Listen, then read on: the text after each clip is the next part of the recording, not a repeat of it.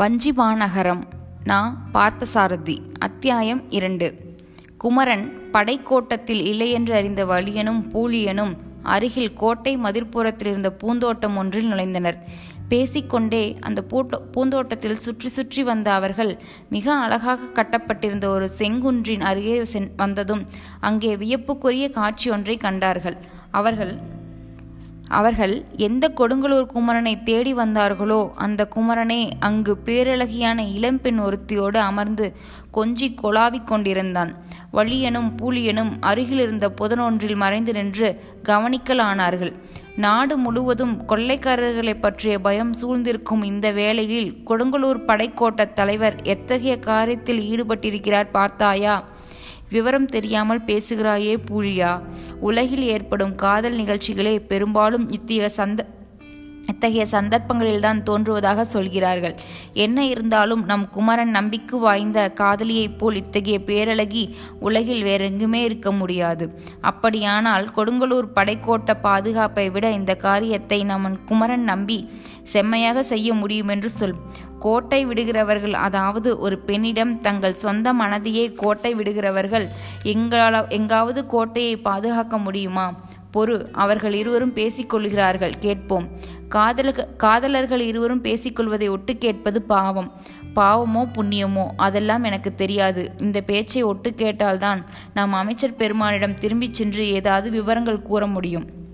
இதையெல்லாம் அமைச்சர் பெருமானிடம் கூறினால் அவருக்கு கொடுங்கலூர் குமரன் மேலிருக்கிற சிறிதளவு நம்பிக்கையும் கூட போய்விடும் பாவம் விளைவுகளை பற்றி நாம் ஏன் கவலைப்பட வேண்டும் அமைச்சர் பெருமானின் அந்தரங்க ஒற்றர்கள் என்ற முறையிலே எது நம் கடமையோ அதை நாம் செய்தாக வேண்டும் அவர்கள் பேசிக்கொள்வதிலிருந்து கொடுங்கலூரிலேயே பெரிய ரத்தின வணிகர் ஒருவருடைய மகள் அவள் என்று தெரிகிறது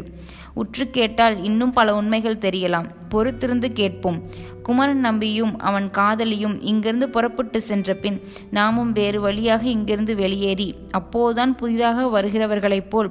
கோட்டையில் போய் குமரன் நம்பியை சந்திப்போம் போவோம் என்று அவர்கள் இருவரும் தீர்மானம் செய்து கொண்டார்கள் இப்படியெல்லாம் இவர்கள் நின்று கவனிப்பதை அறியாத குமரன் நம்பி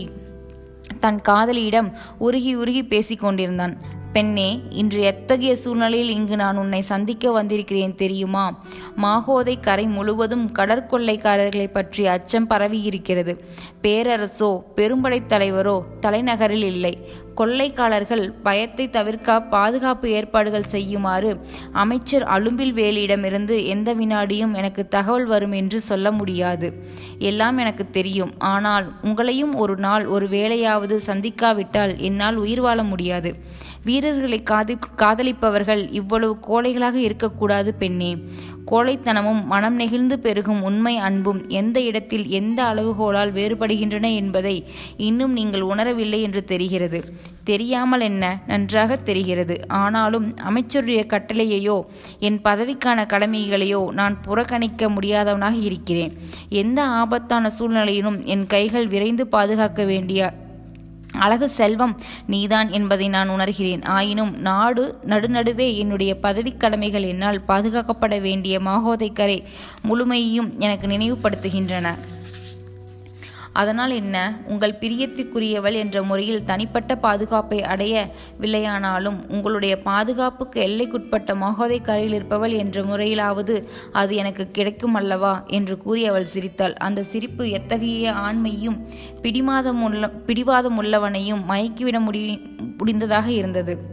உனக்கு அமுதவழி என்று பெயர் சூட்டி பெயர் சூட்டியவர்களை மறுமுறையும் பாராட்ட வேண்டும் பெண்ணே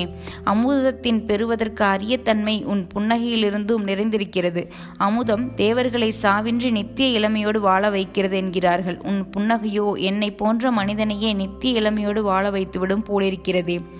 திடீரென்று என்னை அளவுக்கு அதிகமாக புகழத் தொடங்கிவிட்டீர்களே ஒரு பெண்ணை ஒரு ஆண்மகன் எவ்வளவு வேண்டுமானால் பாராட்டலாம் என்று இலக்கியத்திலேயே இடமளித்து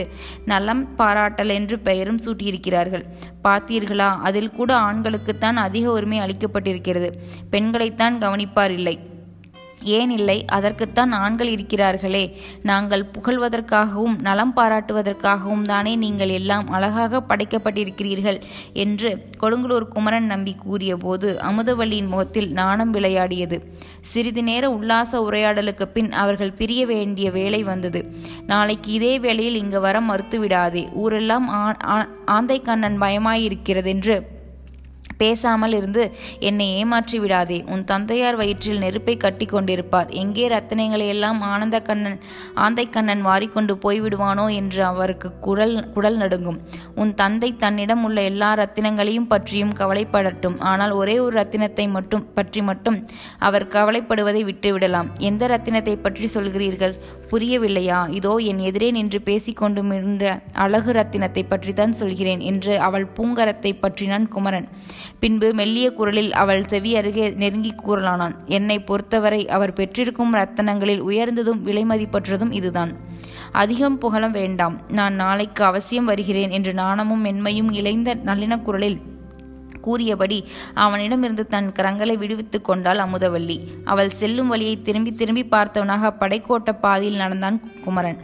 அவனுடைய நெடி துயர்ந்த தோற்றத்திற்கும் இடமை மிடுகுந்த அந்த வீர கம்பீர நடைக்கும் பொருத்தமாக இருந்தது சிங்க ஏறு பார்ப்பது போல் அந்த எடுப்பான பார்வையே அவனுக்கு பெரிதும் பெருமிதம் அளித்தது அவன் படைக்கோட்டத்திற்குள் நுழையும் போதே வஞ்சிமா நகரிலிருந்து அமைச்சரின் தூதர்கள் வந்திருக்கும் செய்தியை காவலர்கள் அறிவித்து விட்டார்கள் வந்த தூதர்கள் எங்கே சென்றிருக்கிறார்கள் என்ற உடனே உடனே அறிய துடித்தான் சிறிது நேரத்திலும் மறுபடியும் தங்களை வந்து காண்பதாக கூறிச் சென்றார்கள் என்றான் கோட்டை வாயிற்காவலன் தூதுவர்கள் வந்த நேரத்தில் தான் படைக்கோட்டத்தில் இல்லாமற் போய்விட்டோமே என்று க கழிவிறக்கமும் அவர்கள் வரவை மீண்டும் எதிர்பார்க்கும் ஆவலுமாக காத்திருந்தான் வலியனும் பூலியனும் சிறிது நேரத்திலேயே வந்து சேர்ந்தார்கள் அவர்களை முகமன் கூறி வரவேற்றான் குமரன் அமைச்சர் பெருமான் தங்களை கையோடு தலைநகருக்கு அழைத்து வரச் சொல்லியிருக்கிறார் என்று தூதுவர் இருவரும் ஏக காலத்தில் கூறிய பொழுது குமரனுக்கு ஒன்றுமே ஓடவில்லை அந்த அகாலத்தில் அவர்களோடு தலைநகருக்கு புறப்பட்டால் அமுதவள்ளிக்கு தகவல் தெரியாது போய்விடுமே என்று கவலைப்பட்டான் அவன் மறுநாள் தான் கொடுங்கலூருக்கு எப்போது திரும்ப முடியும் என்று தெரியாத ஆனால் அனாவசியமாக அவள் பூந்தோட்டத்திற்கு தேடி வந்து அலைவாளே தான் தலைநகருக்கு பயணமாவதை எப்படி அவளுக்கு அறிவிப்பது என்று வருந்தினான் நீங்கள் இருவரும் விரைந்து சென்று என் வரவை அமைச்சர் பெருமானு உரை உரைப்பதற்குள் நான் பின்தொடர்ந்து வந்து விடுகிறேன் என்றான் குமரன் அதை கேட்டு வலியனும் பூலியனும் ஒருவர் முகத்தை ஒருவர் பார்த்து பொருள் பொதிந்த புன்னகை புரிந்தனர் அப்படியே செய்வதாகவும் கூறிவிட்டு புறப்பட்டனர் ஆனால் அவர்கள் கொடுங்கலூர் நகர எல்லையை கடக்க கூட கா கடந்திருக்க மாட்டார்கள் அதற்குள் பயங்கரமான செய்தி ஒன்று கடற்கரை பக்கமிருந்து படைக்கோட்டத்துக்கு வந்துவிட்டது